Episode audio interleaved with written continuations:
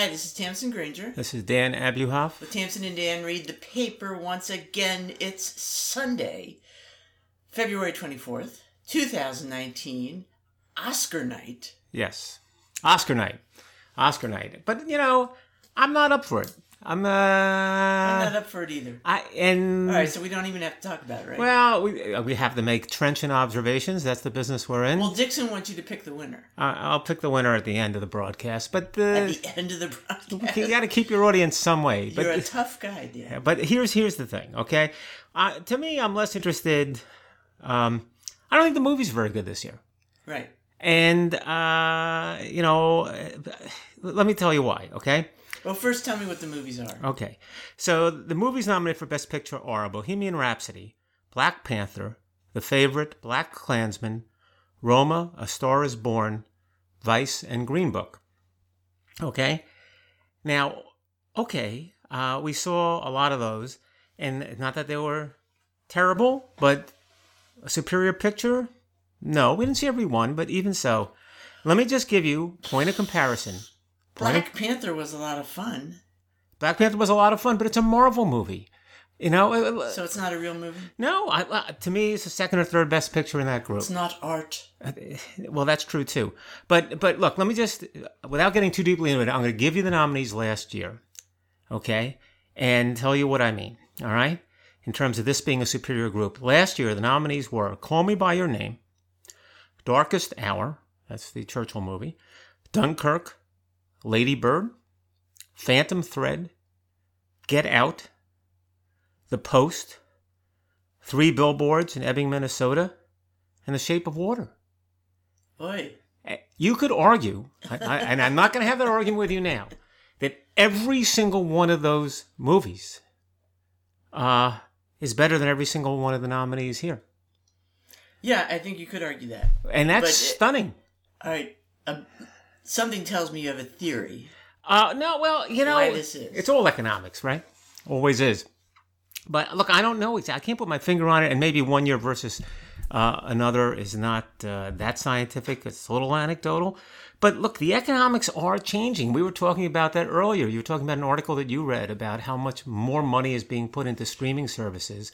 And I think you even said something about movies being used to promote streaming services. Yeah, that's the way uh, the Wall Street Journal uh, says that the bigger companies are is D- Disney. Yeah. Uh, and uh, uh, what is it, Warner Brothers? I don't know, but Disney's a good Uh, example. but anyway, it, uh, are beginning to see the release in theaters as largely promotion right, for the streaming aspect right. of uh, what they're producing. So that's kind of interesting because, uh, of course, uh, for years they were poo pooing the streaming aspect as something you eventually get to. right. Um, Well, you see it now. Of course, Roma is a streaming movie. It's not really a, a movie movie, but you, you also see it in, in that in that Disney pull is pulling its stuff out of Netflix, so it can promotes its own streaming business. It's consistent with what you're saying, yeah, and supposedly it's, it's their top priority developing that. right? That's where the money is. So maybe you're not going to see the top great movies every year, and you know it, it, it's funny. I was looking. There's an obituary this week. Stanley Donen died, and Stanley Donen was a director. Uh, died at the age of 94. Okay. Uh, you don't know the name Stanley Donen, possibly. Maybe you do, maybe you don't. I don't know. I totally don't. Okay, let me just give you a list of movies that he directed. Just a few, okay? Royal Wedding with Fred Astaire, Singing in the Rain, the seminal musical with uh, Gene Kelly, right? Seven Brides for Seven Brothers, Sadie's favorite movie of all time. Uh, Funny Face Audrey Hepburn and Fred Astaire. Damn Yankees, of course, the musical, but also some non-musicals, namely Charade, if you recall that movie, um, with uh, Cary Grant. Bedazzled, uh, Two for the Road with uh, Audrey Hepburn and Albert Finney. Uh, a lot of great movies. Um, one or two of them he co-directed with Gene Kelly, but most, a lot of them he directed by himself. These are top movies. Stanley Donen, no Academy Awards, never nominated for an Academy Award. Okay. All right. That so what does that tell you? It tells you how rich the movies were in that environment. I mean, Singing in the Rain. He directed Singing in the Rain. He doesn't get nominated for directing Singing in the Rain. It's 1952, right? it's now considered the best movie music of all time, maybe one of the top 10 pictures of all time. Wins, uh, is only nominated for one Academy Award, uh, Best Supporting Actress, and doesn't win it. It is not nominated for Best Picture. Best Picture that year is American Paris. All right? Another movie musical. But my point is, there's a lot of movies. There are a lot of great movies in past years, a lot more competition, even for the Academy Awards. These movies don't measure up. But here's the thing Yeah. that I don't understand. Yeah. I mean, uh, that is not necessarily a reason for lesser quality. I don't. Even though you have more, even even if the distribution Yeah. uh, is going to change uh, in favor of streaming as opposed to people going to the theater Yeah. to see it, why would that mean that the product itself is lesser? The ABC Murders, which we streamed, which is a pronounce it for me. Hercule. Hercule Poirot. Hercule Poirot. There you go. Agatha Christie. I love Based you. on an Agatha- Say it again. I like no, when no, you say it. say it. Hercule Poirot. Right. There you go. Uh, so it's from an Agatha Christie story. Right. And starring John Malkovich. All right. Right. A, a beautifully produced um, uh, series, and I'll get back to the details had- in a second. Three parts. Three parts. Yeah. But I mean, beautifully produced. Uh, it wasn't great, but it was very good. We thought it was worth seeing. We enjoyed it. We binged. We saw We all three episodes All three episodes at the same time. one night. And of course, John Malkovich is John Malkovich, and John Malkovich is great. He was terrific. I was shocked. I was totally shocked that he could play Hercule. John Malkovich can do anything. Uh, you know, uh, he was. I was really impressed. I thought he was fantastic, and uh, yeah, and uh, so I enjoyed it. You, you enjoyed it too, but I think we both thought that at times it was a little slow, and I think we both concluded that it's nice that they did it in three different segments for streaming, but it looked like a movie. It could have been a movie, and it could have been forty-five minutes shorter. In other words, they Yeah, made a decision. It was three hours long. It didn't need to be three hours long. It should have been a movie. Right. And so, and, uh, but other aspects of it w- were that uh, it was pretty bloody. Yes, it was. It was. Uh, But that doesn't disqualify from being a movie. I mean, yeah, but no, but. Uh, needlessly you so. uh, Needlessly so. So, yeah, I, I think that's a fair a little criticism. bit of gratuitous violence Yes, there. it was. Maybe to counteract uh, the uh, warm and fuzzy aspect of it being an Agatha Christie novel. Maybe. I, and look, look, what made it interesting, frankly, was uh, he made it interesting. Malcolm made it interesting because Poirot was interesting. He was part of the plot in a way he often is not. He wasn't just solving the murder; it was his backstory, and he, was, he was a very principled and it's character. his idiosyncratic uh, Right. characteristics and his weirdnesses and his personality Right. that uh, make it a story. Right. Because you know, there's not much of a story there. But but my point again, trying to link it to what we were talking about before, Exhibit B, is that kind of thing was a movie years ago. And in, in that kind of product, people talk about the golden age of television, the golden age of streaming. That's what they're talking about. A lot of the product is going to streaming segments as opposed to films. That's a theory. Okay. Okay. So let me ask you this. Yeah. Uh, in the realm of Agatha Christie, Yeah. uh, would you top?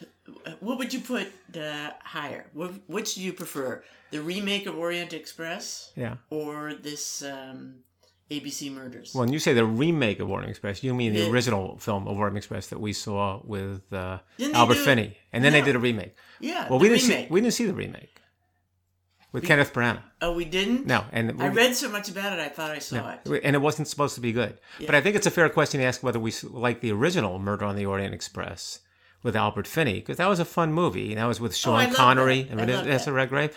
I think I think that they were comparable. They were comparable. Uh, they were both a lot of fun. Uh, they were different. This was a little more serious, I thought.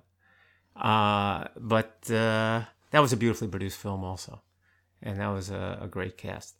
Uh, so um, Wendy Hiller was in that. Yes, I, yeah. Yeah. All I remember that. Yeah. All right. So in any event, uh, so the point is, first of all, we do recommend the ABC murder murders, and uh, Even though it gets mediocre reviews. well, not from us. That's what Not matters. from us. Not from us. We found it enjoyable. and we're a tough. we did have to look away occasionally. yes, we're tough graders, uh, and we liked it. But also, it's it, it shows why movies are a little bit different now. Look, we don't have the answer yet, but you can't. It's hard to ignore what's going on. So something's going on. How's that? Um, All right, so uh, Don Newcombe passed away uh, this week, and you, of course, are going to say Don Newcombe. Who's that?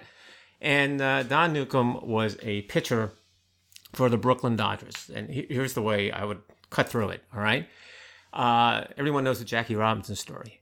Uh, 1947, he came up, broke the color line. But the story really was this: they brought the Dodgers brought up three players in three successive years, and that's what really broke the color line. Robinson in 47, Roy Campanella in 1948, and Don Newcombe in 1949. All right, they were all great players.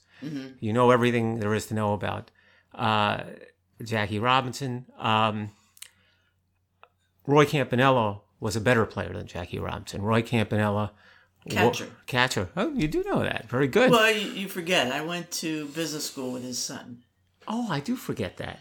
So Okay. at a certain point, many years ago, Yeah. I brushed up on my. Okay. Roy well, Roy. Campanella was a fantastic player. Won the MVP award three times, which is remarkable.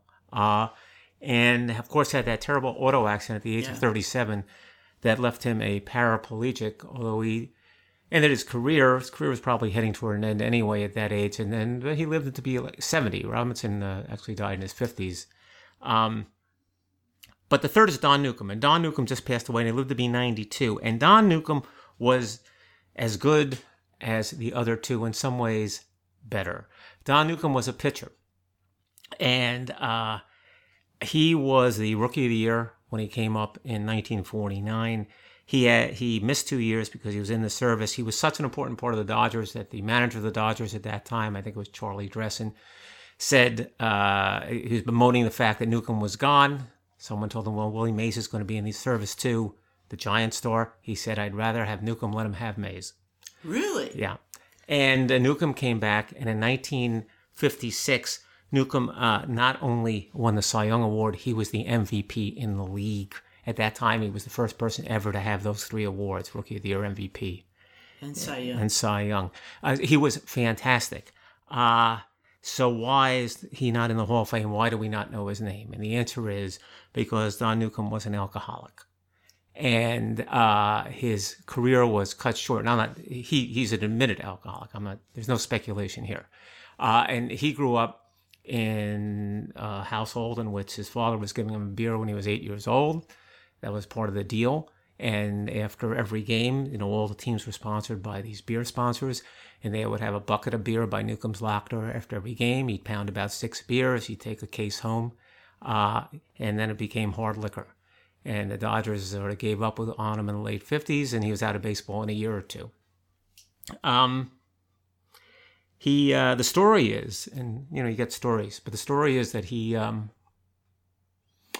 he sold his uh, World Series ring and some uh, very expensive watch because he couldn't make ends meet at a certain point. And then I guess at the age of 40, his, uh, I guess it was his second wife, sort of one, one day he went down to the door and his, wife, his wife was there at the door, their two kids, and she said, We're leaving if you don't get sober.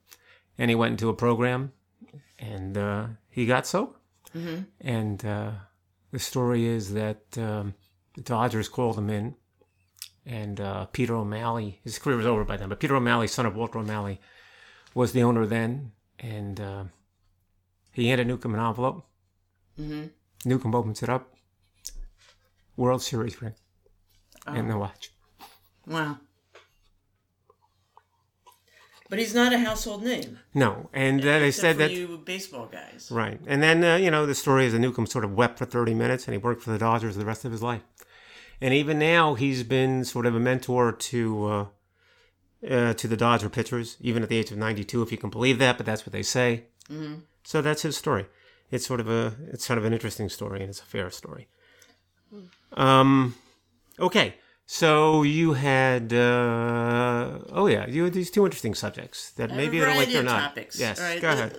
well, um, let's get to the hard one first, Yeah. and that is this is kind of interesting. Uh, there's an article in the uh, education section, the special section of the New York Times this weekend, um, talking about increased enrollment and interest in single-sex colleges and historically black colleges and universities. Um, so that's interesting to me, um, partly because I went to a, a girls' high school. Right. And I pretty much always envisioned going to a women's college. Well, you made that. I was just comfortable. You didn't do that right. You made a mistake. And uh, then, uh, under pressure from my family and the powers that uh, were at school, I applied to Princeton, Yes. an all boys school. Yes. And uh, they had just decided to go co ed. yeah. And uh, I actually I went for an interview at Princeton, and I remember that interview very clearly because I got into a big argument Yeah. with the interviewer because he started out by saying, you know, we've just gone co-ed. There's no real reason. Interesting that you're going to a girls' school, but there's no reason for single-sex institutions anymore. And I said, I beg to differ. Oh. And I got into this huge argument with him. And, and I said, you know, the beauty of being in an all girls school is you get to be yourself. The girls are the leaders, the mm-hmm. girls are, you know, the smart ones, the girls are the successful ones, the girls are the athletes. Um, you know, they get to play all those different roles without being worried about uh, any, um, you know, other sexual tension or connotations or you know being shut out uh, by conventional gender roles. So i always really appreciated that. There's a real sense of i thought uh, you know freedom to be at an all-girls school. And so anyway so if you read this article that's what the women are saying today Yeah. about going to a women's uh, college I like can. I can see that. I can see that. I can't really speak about going to a black college, obviously, um, but that's interesting to me and uh, interesting uh, some of the reasons they state for why they think uh, interest is increasing. In some cases, it's just the quality of the school. Um, and you know, there yeah, there are um, intimations of uh, people are concerned about the climate, the political climate now. You feel safer uh, in perhaps a, a black school or a women's school, etc.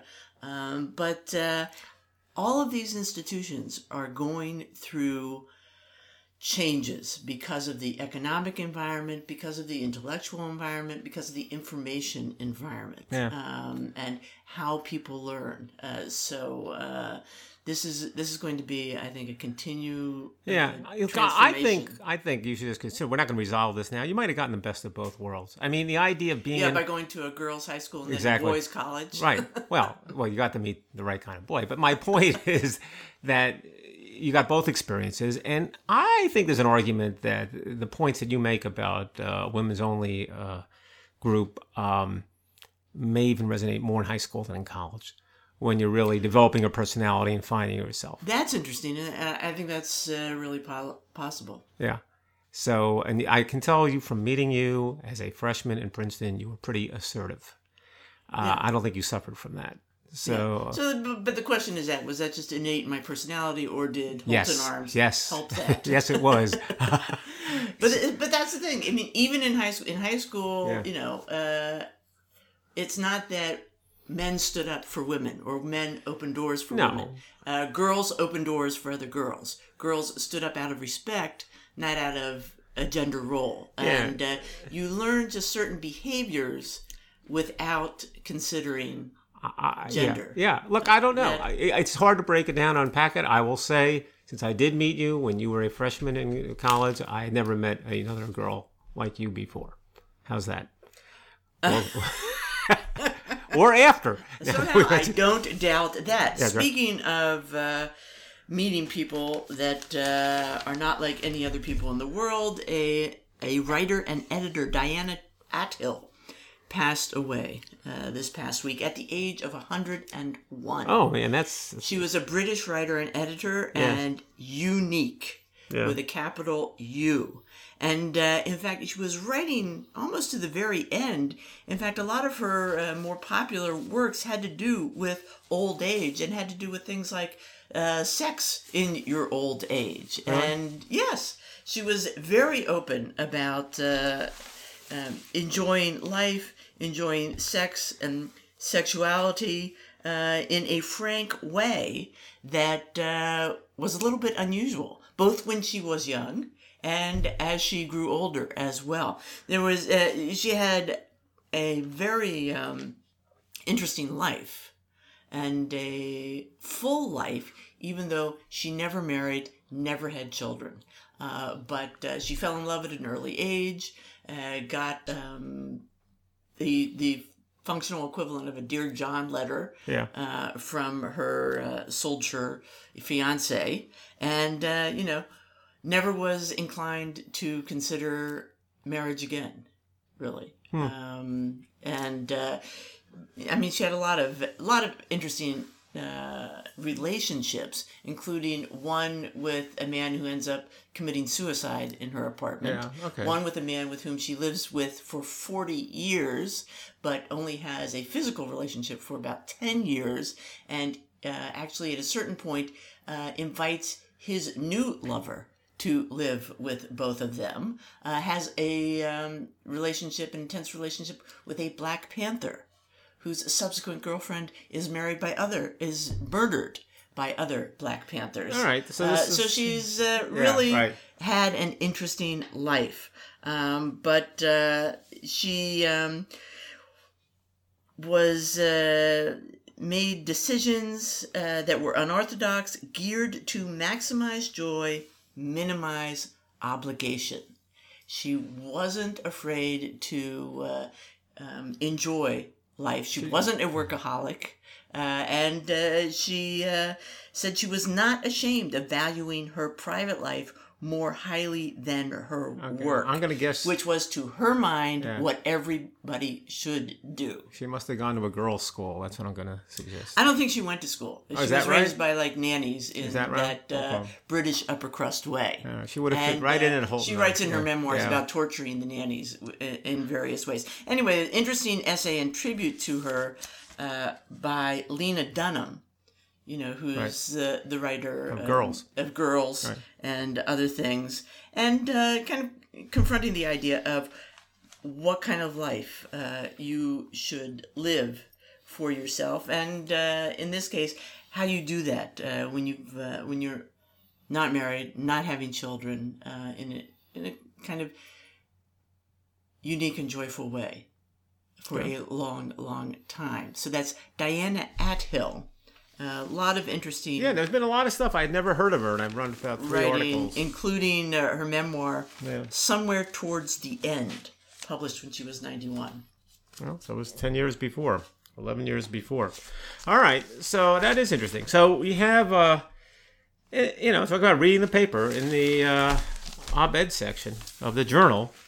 Uh, apropos of nothing, they have a story by a woman named uh, Paula Cohen, who's uh, an English professor at Drexel, about, uh, Dean, yes, a dean. I don't know. she's they- a big shot she's a big shot at Drexel.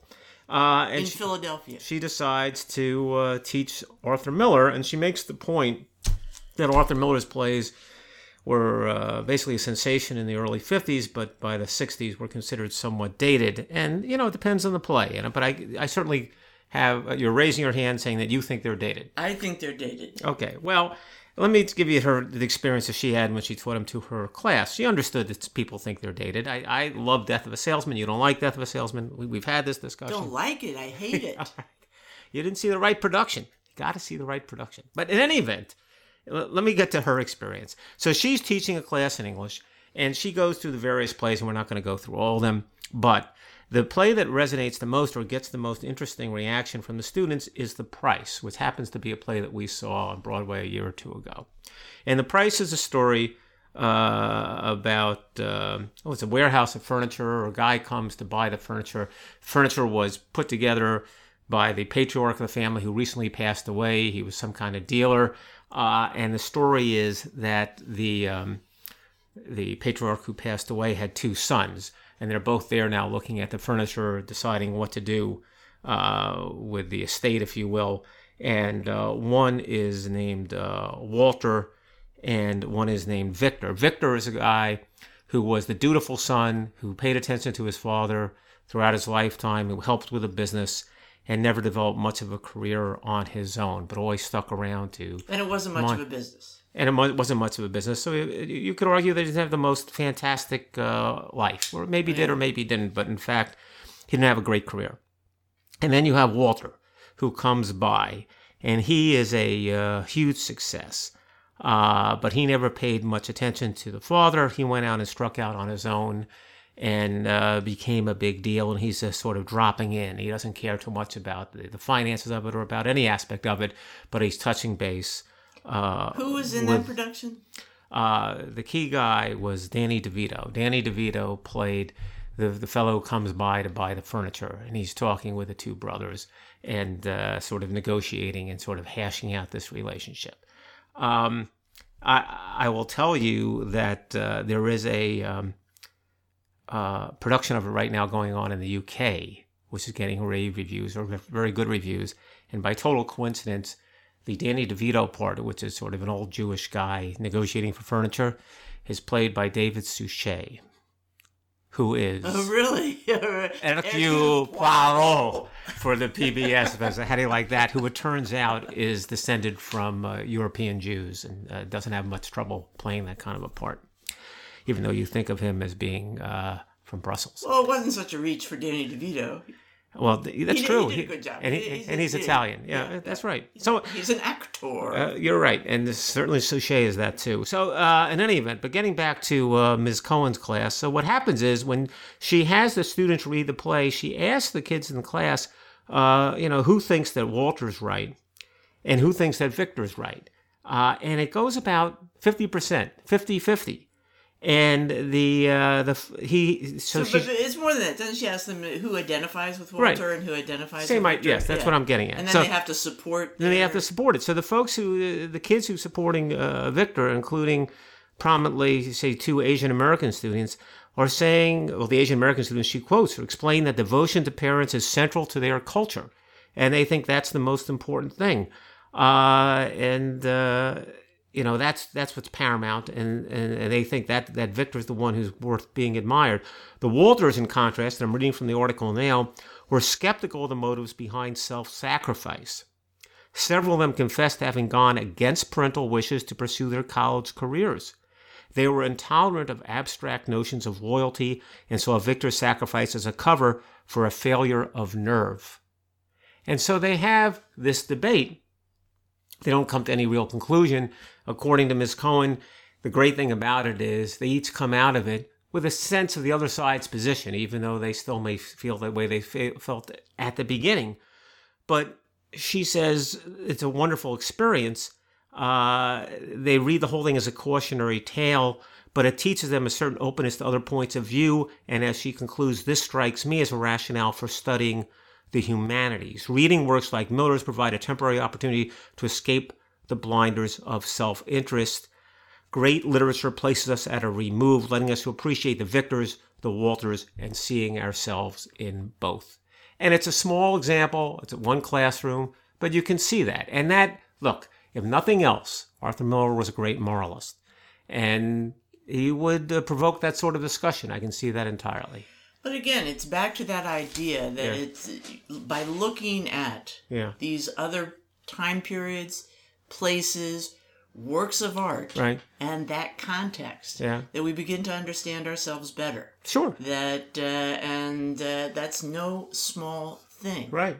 Even Arthur Miller, who's not your favorite. Uh, going to sports, uh, going back to sports, but briefly, the Islanders. Ah, it's more about economics than sports. So here's the deal with the Islanders. They're doing better than expected. Looks like they might make the playoffs. But what's really weird is this they have two different homes. Okay? They had trouble with uh, their home in the Nassau Coliseum in Uniondale. They moved to Brooklyn. Barclays, they had trouble there. It's not really good for hockey. They're betwixt and between. They're building a new facility. What are they doing now? They're splitting it. They They're playing sometime at the Bar- Barclays Center. they have 40 home games. 40 home games, 20 at Barclays in Brooklyn, 20 at, uh, in Uniondale. Okay? And the, they tend to sell out in Uniondale, but it's smaller. They get 70% attendance in Barclays, and uh, but they have the luxury boxes in Barclays. So they get a little bit of each economically. On balance, it doesn't work out great. They have the lowest attendance in the NHL because they they bollocksed up the whole thing. It seems like it's a disaster. But what, what what's really going, what they've learned surprisingly, is it's not as bad as they thought because they have two different fan bases. And why is that? Because there are people with cars and people don't have cars. And the people in cars go to Uniondale and they tailgate. And it's a hmm. big thing for them. They want to tailgate. They want to get there. They want to drive. They don't want to get on mass transit. And in Brooklyn, people come from Manhattan and come from other parts of Brooklyn. And it's a whole different group. And they're drawing a whole different group. So I'm asking, how come this is not a model for somebody else? Can you, is it impossible as a professional team to draw from two different cities? Can you be, and there have been something like Wouldn't this. the cities have to be close together? Yeah, reasonably close together. But, but you know, you could be the, uh, oh, I don't know, the uh, Buffalo Albany blankety blanks. Uh, you can be the, um, oh, I don't know, I'm just making this up, but uh, uh, the. Um, how come the, the Detroit Toronto blankety blanks? I mean, you you you can put together for a city Well, are that's you not really big. enough- saying that? Are you saying two cities, or are you saying like a, a city um, venue and a suburban venue? Maybe close enough, but two places that you can draw from because more and more it's not the live crowd that counts. It's who's following you on media, who's following you in terms of television. It doesn't make any difference if you get 70% or 80% or whatever. It's something, it helps. But if you can develop a fan base that's following you in two different places, you don't have to be in the big city with the high prices with- and the high real estate values. And you can develop a presence elsewhere that's a broader group that you're drawing from. You can represent the whole state of Nebraska for all I know. I don't know. Seems to me people ought to think All about right, this. we'll work on that, Daniel. All it right. seems to me you need a little bit of uh, work. all right. Um, I did hear uh, uh, on the news Yes. that uh, there was a good hockey game between the Flyers and the Penguins last night. And Right. the Flyers won in overtime. Yeah. So I'm happy about that because we're near we're near Philadelphia. Um, my mother comes from Pittsburgh, so she was less happy about that. Right. But the shocking news is that uh, you know we are fans of Gritty. Sadie uh, introduced us to the mascot Gritty, and apparently Gritty caused quite a scandal by running around without his pants on. Really? Um, yes. During the game. In, at the game. During the game, yes. So uh, shocking uh, to see all that orange fur And it- uh, on view. well, that's that's a scandal, Tamsen. um, So you know, different teams are doing different things to Yes. try to acquire an audience. you can, several cities will sign on for that. I can see that. Uh, also, speaking of taking your pants off, Yeah. uh, there was a um, article in the vows section of the New York Times. Uh, they call it the vows section. Uh, that's where they talk about weddings. Yeah. I myself think of it as the meat sheet. Right. Uh, but uh, anyway, there was a, a big article about nudist weddings. And Yeah, I'm looking at the pictures now, trying to get a grip. Yeah. Well, it, it's a bad picture. Um, pictures are not allowed at most nudist weddings. I don't know how they got away with this. Yeah. Um, but the bride is actually wearing a little something something. Yeah. I'm not sure exactly why. Uh, but uh, anyway, uh, big discussion about uh, various uh, nudist uh, locales, nudist. Um, what would you call it? Uh, not camps, that's an old word, but associations. Um, and uh, that it can be a good place to have a wedding. Right? Apparently, you spend a lot less money Right. on a nudist wedding um, for various reasons. You don't have to buy the expensive gown, and maybe the association has its own venue, um, and of course, uh, there's a whole a nice. Uh, coverage of this wedding between uh, Colleen Gordon and Jack Shea, and uh, they spend a total of three hundred dollars On the wedding? on their wedding. Of course, they make it a potluck, Yeah. uh, which helps. Um, but uh, it's uh, interesting. I, you have to be a little bit careful about who you invite and letting them know it's a clothing option. Yeah, the attendants seem to be uh, nude, I think. And of course, you have to find uh, vendors, Right. You know that are comfortable, Right. with the clothing optional. But you know the um, the economics of it. Are Very appealing. Indeed, compelling. Yes. And a lot of weddings in our future. Yeah. Um, I'd like to embrace an inexpensive wedding, but in this case, I'm saying don't get any clever ideas, kids. Clothing is not optional Yeah. for the Abuhoff weddings. Certainly not, up. not for the parents. Yeah. What matters. Uh, all right. Uh, the interesting piece in the in the journal about Robert Caro. uh, who is the biographer, of course, of LBJ. Before that, uh, Robert Moses, The Power Broker, was a big book. Uh, it's in a multi. A, literally a big book. Yes, he, he writes. Okay, so his deal is he's an historian. He writes these long tomes.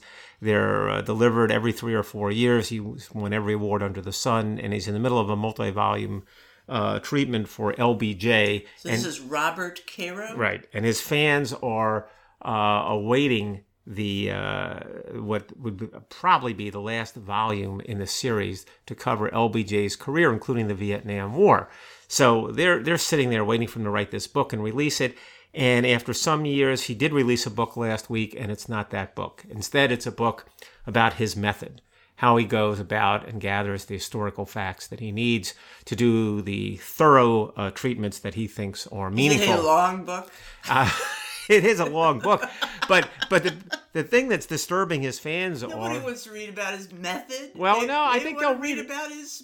Well, you got it. That look. Here's the deal. He's 83 years old. Yeah. And his fans are openly concerned that he's not going to live long enough to finish the LBJ series, and they are vocal They want to it. know how it comes out, Right. Because they could go to Wikipedia. I don't know. They wanted his treatment of it. They need to see that thorough treatment, and uh, so they have been quite vocal, saying, "What are you doing? What are you doing?" Because uh, you know the math is not working in your favor. You got to finish this. We want to see the finished product, which is a little bit insensitive, if you ask me. But in any event, that's what they're saying, and he's hearing it, and he's saying, I, I get it. I understand the issue. I thought the last book I just put out, the one about my method, was important too. That's just me. But in fact, I'm working on the LBJ. I'll do it as best I can. So Get uh, on it, buddy.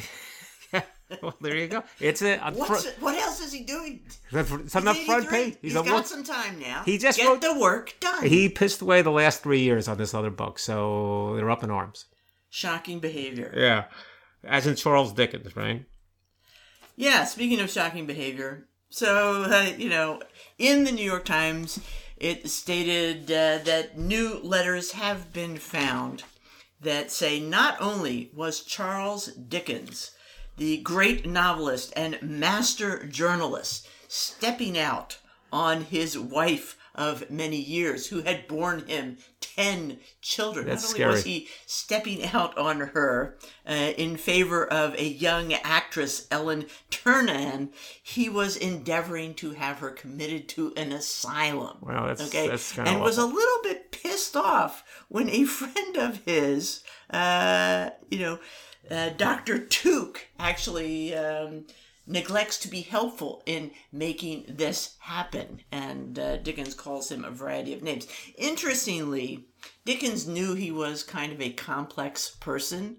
Okay, so that uh, looking towards his legacy and how pe people would look at him in the future, he burned pretty much all of his Oh, is that right? letters Wow, and wow. notes, etc. No kidding. Let this be a lesson. I mean, you can't even do that anymore, right? Because everything we write Yeah. is out on the internet, Right. Um, so you can't hide. But that was the way people used to solve that problem Hmm. um, to just get rid of any paper trail. Well, I didn't get rid of everything because he's got this. And uh, actually, um, one uh, professor from the University of York says, reading the material, these new letters that have been found, written, you know, between other people, uh, not Dickens, it was quite difficult, to be honest. Dickens is a literary great who I have studied and admired for many years, but some of the letters had made for have made for very uncomfortable reading. All right. Well, uh, okay. And finally, uh, uh, one more obituary. A fellow named Theodore Rubin, who's a psychiatrist, uh, and a psychiatrist who uh, wrote fiction besides, based, uh, we like to think loosely, on the actual experience of his patients, uh, and famously wrote uh, a novel called Lisa and David, which became a movie in 1962 called David and Lisa, which was extremely well known uh, about uh, two sort of uh, uh, emotionally troubled young people, a man and a woman. And strangely, that became a big sensation. That was a very big movie at the time. It started Keir Dullea, who became famous in uh, 2001, uh, later on as the astronaut. uh, and uh, it was a really big deal. Um, uh, but I just the reason I, I wanted to uh, note his obituary is he, he's interviewed on a variety of subjects here for the you know that, that shows up in the obit. And his last observation, I think, is kind of interesting because he was kind of a common sense psychiatrist. And here's the quote He said, The problem for folks is not that there are problems, the problem is expecting otherwise and thinking that having problems is a problem. True. Yeah, that sounds that that might be right. Sounds like good advice. Yeah. So that's Ted Better Rubin. way to look at 95 yes uh, all right so that's uh, that's what we've got uh, enjoy the oscars which is later tonight oh i have to pick the winner Right. So- Dixon wants you to pick. all the winner. so look I, I you can't pick the favorite it looks like rome is going to win but i'm going to pick green book and uh, I, we'll see we'll see but I, I can't pick the obvious choice and uh, and a lot of people will be unhappy if I it's green don't. I book doubt that it would be Green Book. uh, look There's I, been a lot of blowback on. Yeah, all right. Look, I, I, I, odds are for Roma, but I have a funny feeling about Green Book. Okay. All right, so there you go. All right. You heard it here first. This is Tamsen Granger And Dan Abuhoff. with Tamsen and Dan read the paper. See you next week. Thanks.